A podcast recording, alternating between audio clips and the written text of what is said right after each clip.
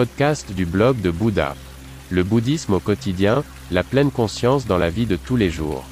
Bonjour et bienvenue sur Bouddha Blog, mon podcast avec des valeurs et avec un contenu plus profond.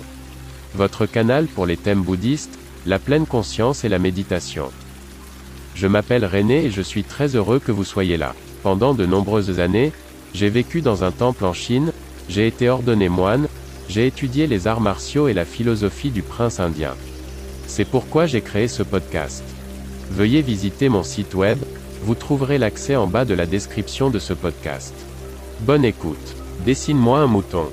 Qui connaît cette phrase? C'est exact Elle est tirée du Petit Prince d'Antoine de Saint-Exupéry, publié à l'époque de la Seconde Guerre mondiale. Je recommande vivement ce livre, qui traite de manière critique de l'évaluation des apparences plutôt que des valeurs humaines, une critique claire de la dégradation des mœurs de l'époque, problème similaire à ceux d'aujourd'hui.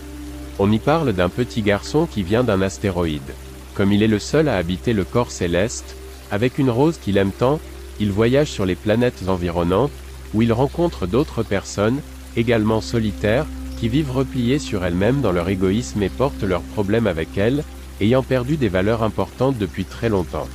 Lorsqu'il arrive sur Terre, le garçon rencontre d'abord un serpent qui veut le mordre, puis un renard qui lui explique le monde. Il prononce alors des phrases d'une véritable grandeur, comme celle-ci, Tu es responsable toute ta vie de ce que tu as appris à connaître.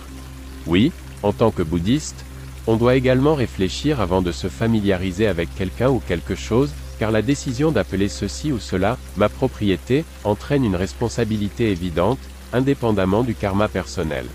Que nous prenions un chien ou un chat, que nous continuions à sortir avec un rencard, que nous ouvrions un magasin ou que nous acceptions un emploi, nous engendrions un enfant, peu importe, ce à quoi nous nous familiarisons est désormais de notre responsabilité, nous appartient.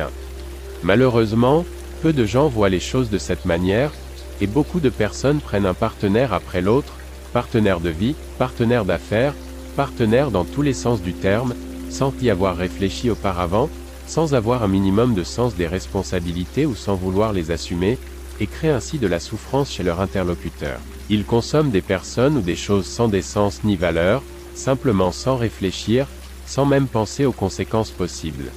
Lorsque je m'engage dans une relation quelconque, c'est-à-dire lorsque je m'engage dans ma parole, j'y ai bien réfléchi. Je ne me suis pas contenté de prendre ça en plus, par ennui, j'ai la décence de dire non lorsque je sais que cette situation n'est pas pour moi, qu'elle ne servirait qu'à me distraire, qu'elle n'a aucune substance ni valeur dans ma vie. Il faut une certaine grandeur pour dire non, une fermeté intérieure. Mais si je ne veux pas de quelque chose, ou de quelqu'un, dans ma vie, si je ne peux pas ou ne veux pas prendre de responsabilité, alors je dois dire non, car un faux oui aboutira souvent à un désastre, petit ou grand, c'est le temps qui le dira.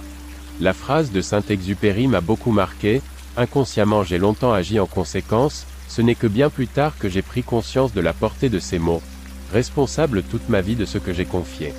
Toutefois, mon comportement n'est pas à sens unique. En tant que juriste de formation, je considère que faire confiance est une sorte de contrat mutuel. Si mon partenaire contractuel rompt l'accord de confiance, je peux aussi résilier le contrat, je suis alors délié de ma parole.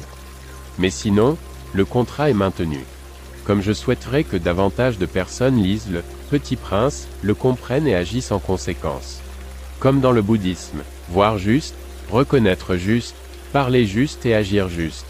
Au bout d'un moment, le petit prince reconnaît le monde fixé sur les apparences et retourne à sa rose sur sa planète. La vie est un voyage. Ne prends pas trop de bagages avec toi. Billy Idol, musicien de rock britannique, né en 1955. Ne voyage jamais avec quelqu'un que tu n'aimes pas. Ernest Hemingway écrivain américain 1899 à 1961. Le seul voyage est à l'intérieur. René Maria Rilke, poète, conteur, traducteur et romancier autrichien 1875 à 1926. Merci beaucoup d'avoir écouté le blog de Bouddha. N'hésitez pas à visiter mon site web. À demain.